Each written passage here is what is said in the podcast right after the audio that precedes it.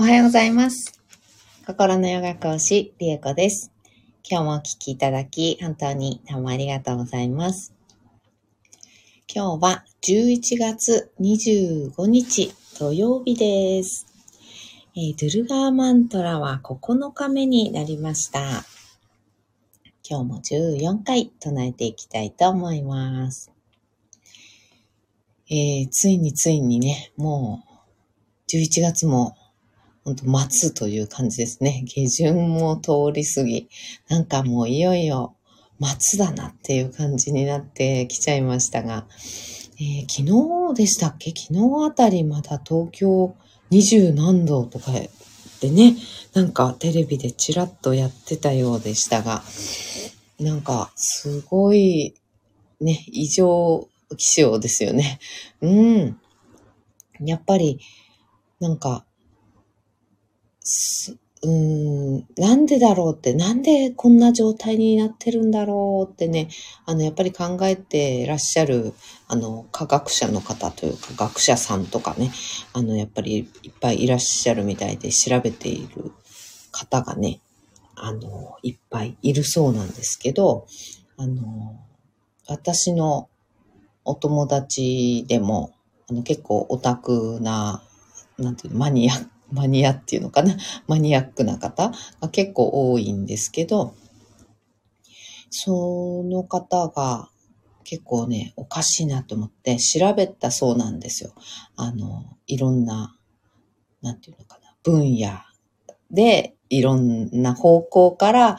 いろいろね、このき、この気象の異常さっていうのを調べている方々を、あの、見てみたら、発表とかね、そういうのを見てみたら、あの、天文学の方っていうのかな、うん、の方が、あの、発表、発表って大々的にね、なんかこう、テレビとかそういったのでね、発表するっていうことではないみたいなんですけど、この異常気象の原因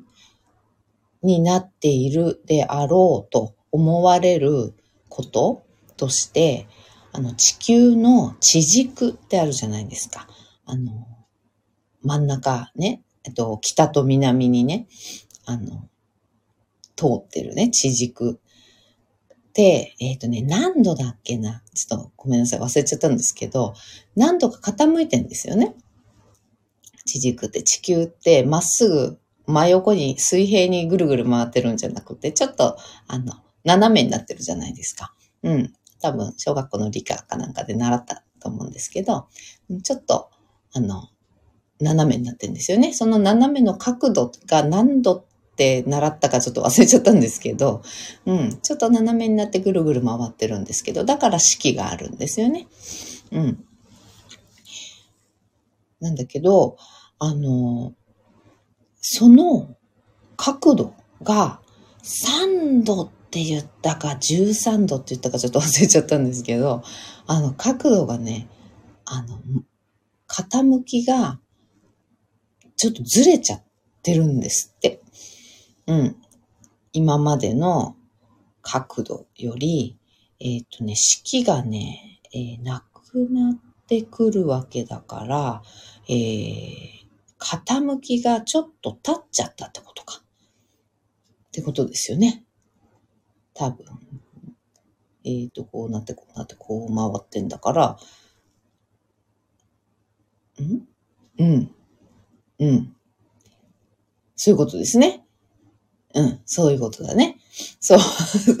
そういうことだね。とか、立っちゃったんですね。うん。っていう状態。傾いて、こう首をこうかしげてるというかね、あの傾いてる状態がちょっと立っちゃうと、四季が、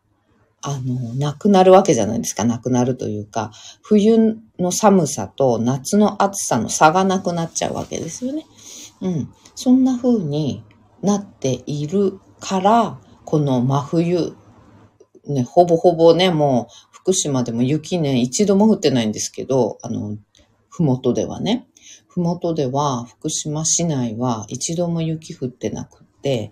ちょっとやっぱり11月の末で一回も降らないっていうのはあんまりないなうん、今までは多分ないんですよね。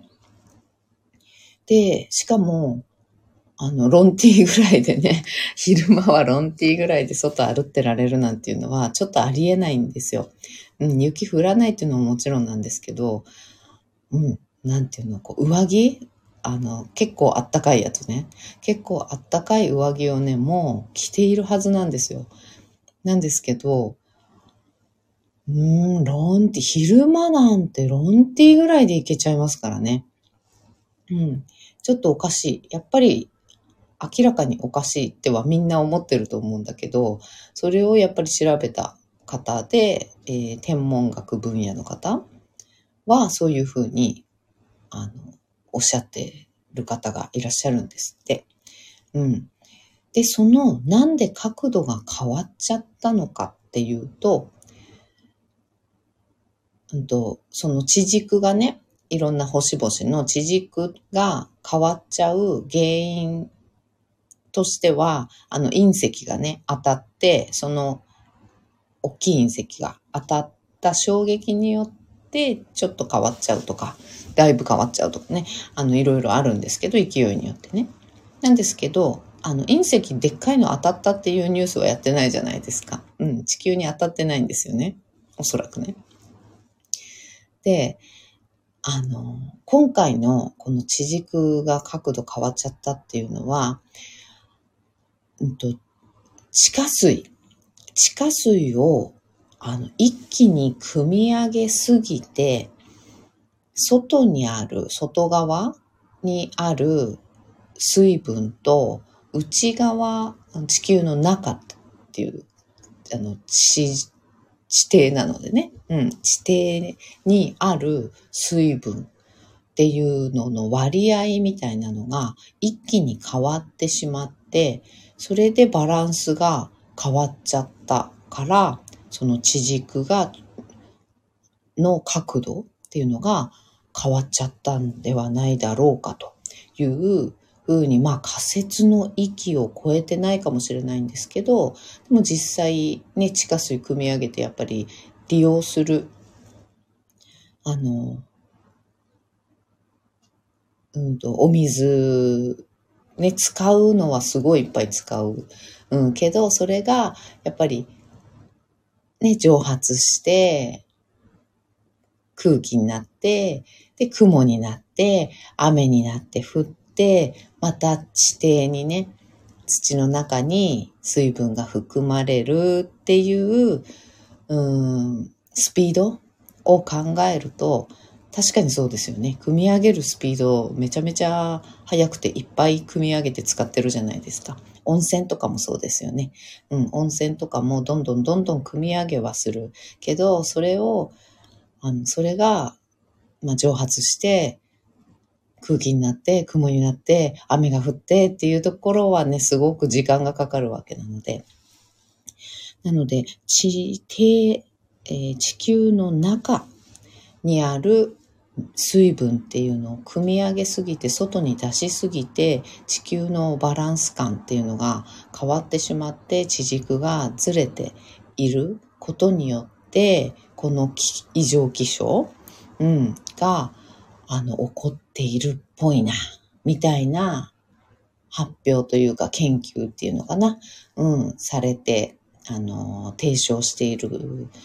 方、科学者の方、学者さん、うん、天文学の分野の方なのかな、うん、がいらっしゃるそうなんですよ。だそれ聞いて、あ、確かにと思って、すごい確かにだなと思って、うん、そういうこともあるんだっても思いつつ、でも確かにそういう説明をされると、あ、そうだよね。そりゃバランス変わったらね、あの、なんて言うんだろう。ね、角度変わるよねって思って。で、角度変わったら四季のね、冬の寒さ、夏の暑さっていうのが、あの、変わってきちゃうよねって思って、すごいね、納得だったんですよ。うん。まあ、これが、うん、地球、うん、なんていうのかな、日本とかね、世界の、あの、なんていうの、うん、発表うん、公式な発表として、あの、発表されるかどうかっていうのはね、あの、もちろんこれはわかんないことなんですけど、うん。そういうふうに、えー、提唱している方もいるよというお話でした。はい。そして、えー、っとですね。なんだっけ、今日こ この、この話、そう、異常気象の話をし始めたら夢中になっちゃった。うん。えー、そうそう。それで昨日私、うんとね、体のお話、えー、体を、うん、に優しい声をかけてあげましょうねっていう体の痛みに対して痛いところに文句言ったりね、膝が痛いとかね、もうなんでこんなにいつまでも膝痛いのとかね、あの腰もそうだしね、肩痛いとかね、そういう痛みに対して、痛みの部位かな、うん、に対して文句を言ったりとか、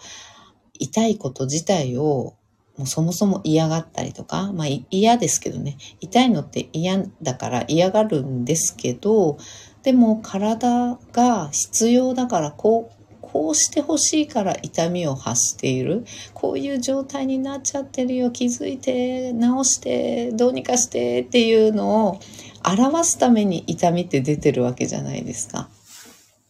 なので、せっかく、あの、痛みを出してね、あの、お知らせしてくれてるのに、その痛み自体を、あの、嫌がって、まあ、痛み止め飲んで、あの、表面的にね、痛み、痛まないようにしてみたりとか、で、その根本的解決っていうのは、あの、しなかったりとかね、うん、して、あとは、しまいにはね、痛い部位をね、あの、嫌がったりとかね。うん、なんでこれ肩、なんなのこの、この肩さえ上がればとか、ね、この腰さえ痛くなければなんかもうちょっとすっきり、あの、起きられて立って、ね、歩くのも楽なのにとかね、あの、文句言っちゃったりとか。うん。しがちなんですけど、すごくしますよね、結構ね。うん、するんだけど、あの、痛みって、あの、必要だから出してくれてるんですね。お知らせなのでね、ただのね。うん。なので、あの、そこをね、文句言ってしまうと、体さんが本当に本当にかわいそうなんですよ。一生懸命頑張って、この体で生まれて、この体でね、何十年生きてきた。これからもね、何十年多分使っていく。のに、すごいいつ、いつでも一緒に生きてきたパートナーなのに、なんかね、文句をね、ずっと言ってるみたいな、うん、感じってすごく体かわいそうで、あの、治る気にもなれないんですよね。あの、ね、腹立ってね。感謝もされない。ね、一生懸命生きてきたのにね。うん、この地球で、この三次元の地球で生きていくためには、この体っていうのは絶対に必要なんですよね。体の中に魂が入ってね。うん、で、生きてるわけですから。絶対この体がなければ私たちは生きていけないのに、体に対するあの感謝とかねぎらいみたいなもの、励ましだったりね、そういったものをせずに文句ばっかり言ってるっていうあの状態では、やっぱり体もね、あの、良くなろうっていう、あの、気持ちも失せるし、あのなんていうのかな、エネルギーっていうのかな、良くなる。回復するエネルギーっていうのもね、あの、なくなっちゃいますよね。うん。なので、やっぱり優しい声をかけてあげて、優しい、うん、ねぎらいとか励ましっていうのをね、あの、してあげてほしいなと、うん、思っています。で、これは、あの、メイクアップアーティストのね、あの方、あの、世界でもね、ご活躍されている、あの、まわきさんっていうね、メイクアップアーティストで、以前メイクアップしていただいたことあったんですけど、その方もこの間ね、インスタライブでおっしゃっていて、すごいびっくりしたんですよ。うん。なんか、ああ、同じこと言ってると思って、すごい嬉しくなったんですけど、あの、その方が言ってたのは、ね、あの、旦那しねえとかね、あの、彼氏しねえとかね、思いながら、そういう気持ちでね、イライラしたり、ムカムカしたりしながら、自分の肌を触る、スキンケアしたりすると自分の肌が死にますっておっしゃってたんですよ。うん。なるほどと思って。うん、そういう激しい言い方は私はね、してなかったけど、本当そういうことなんですよね。うん、自分の心の状態、出している周波数、自分が出しているイライラだったり、うん、なん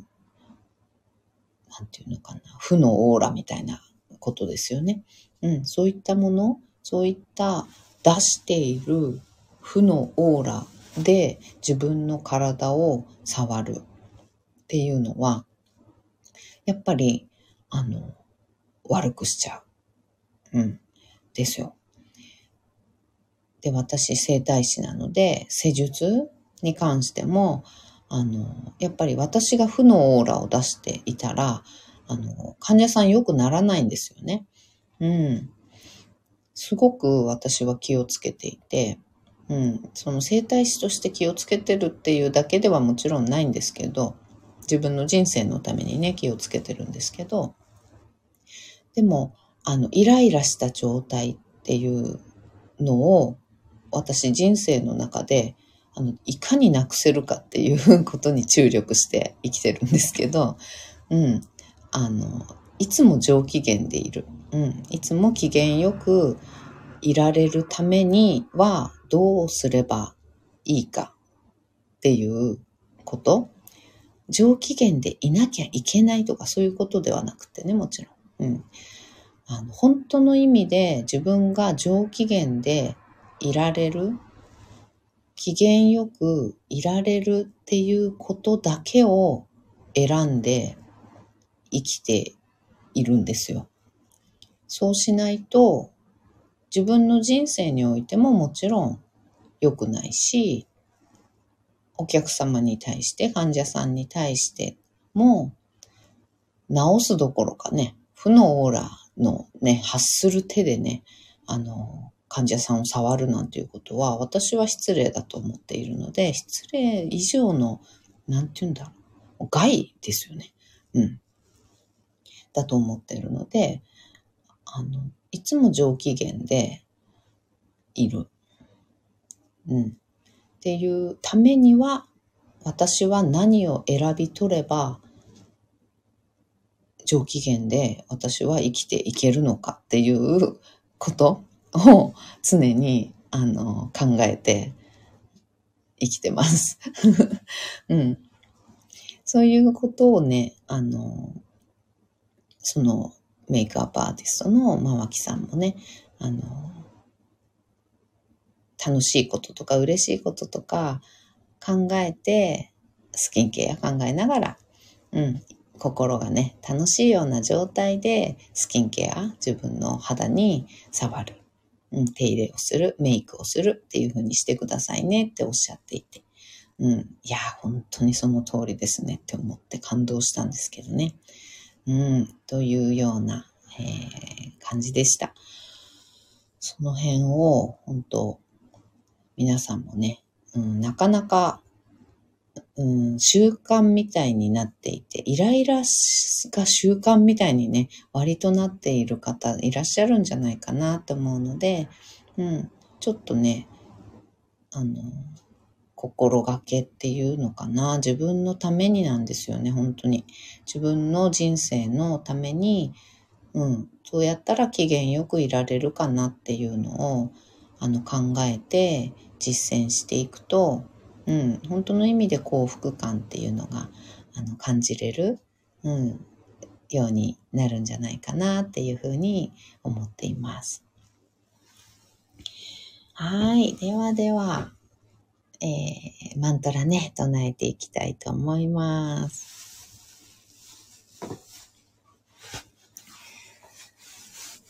深く座って、骨盤を立てましょう。座を見つけていきます。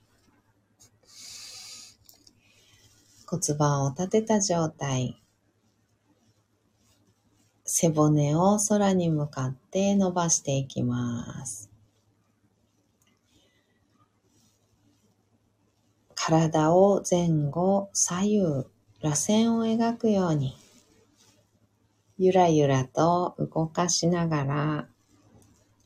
骨盤と背骨の付け根のあたりからね、動かしていきましょう。骨盤しっかりね、立てた状態作ってあげると、自然にね、背筋が伸びていきます。背筋を伸ばしましょうっていう時にね、うん、背中の筋肉をぐっとね、あの、使ったり、胸を張ったりしてしまいがちなんですけど、うん、そうではなくって、なんていうのかな。自然に背骨が立っている状態っていうのをあの作ってあげる。その位置、一番ご自分が楽な位置、背骨が楽な位置を探してあげるっていうようなイメージで揺らしながら背骨を空に向かって立てていくような感じ。一番てっぺん、背骨の一番てっぺんまで行ったら最後に頭をね、そこにポコッと乗せてあげましょう。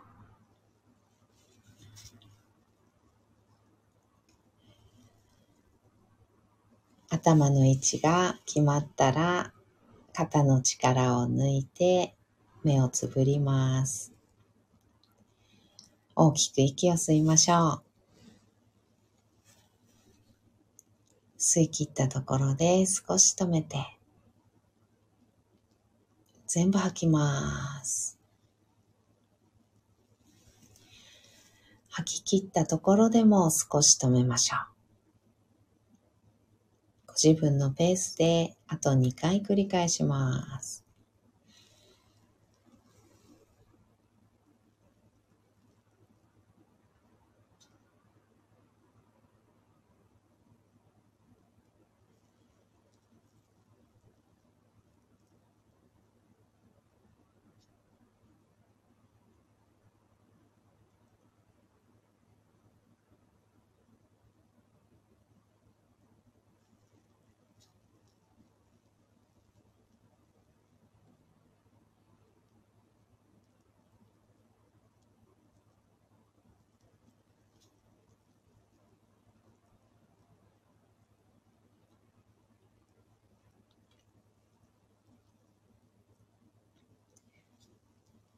き切ったらいつもの呼吸に戻しましょう。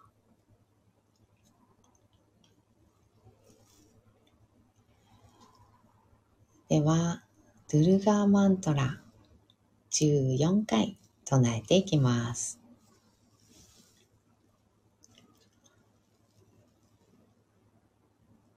オンドゥンドゥガヤイナ哦。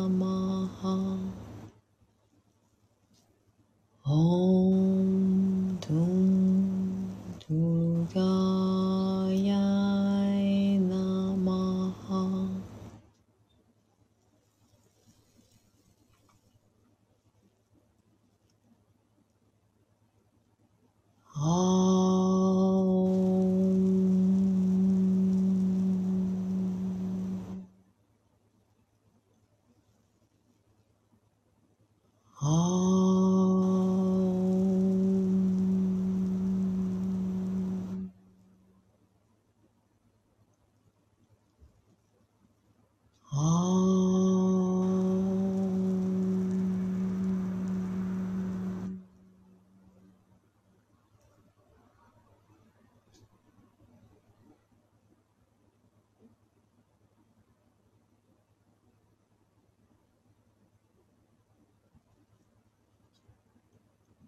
そのまま3分ほど瞑想を続けましょう。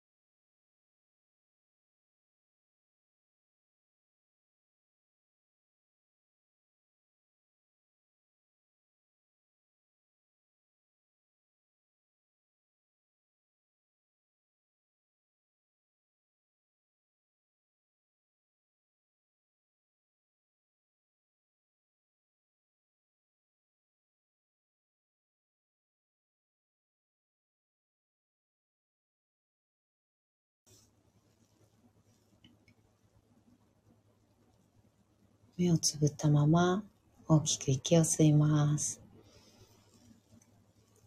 吸い切ったところで少し止めて全部吐きましょう。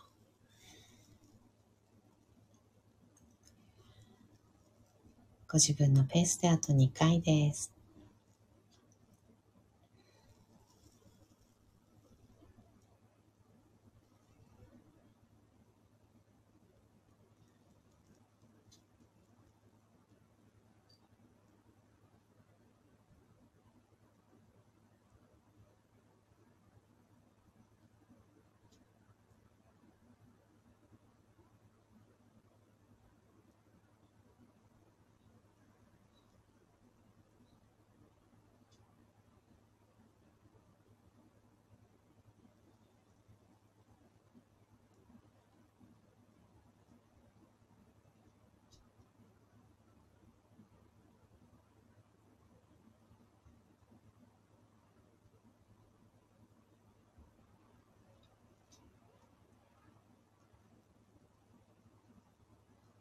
き切ったら、少しずつまぶたを開いていって、目が光に慣れてから、そっと開けていきましょう。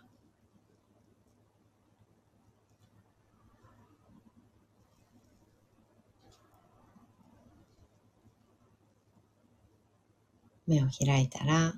もう一つ大きく息を吸って、しっかり吐きましょう。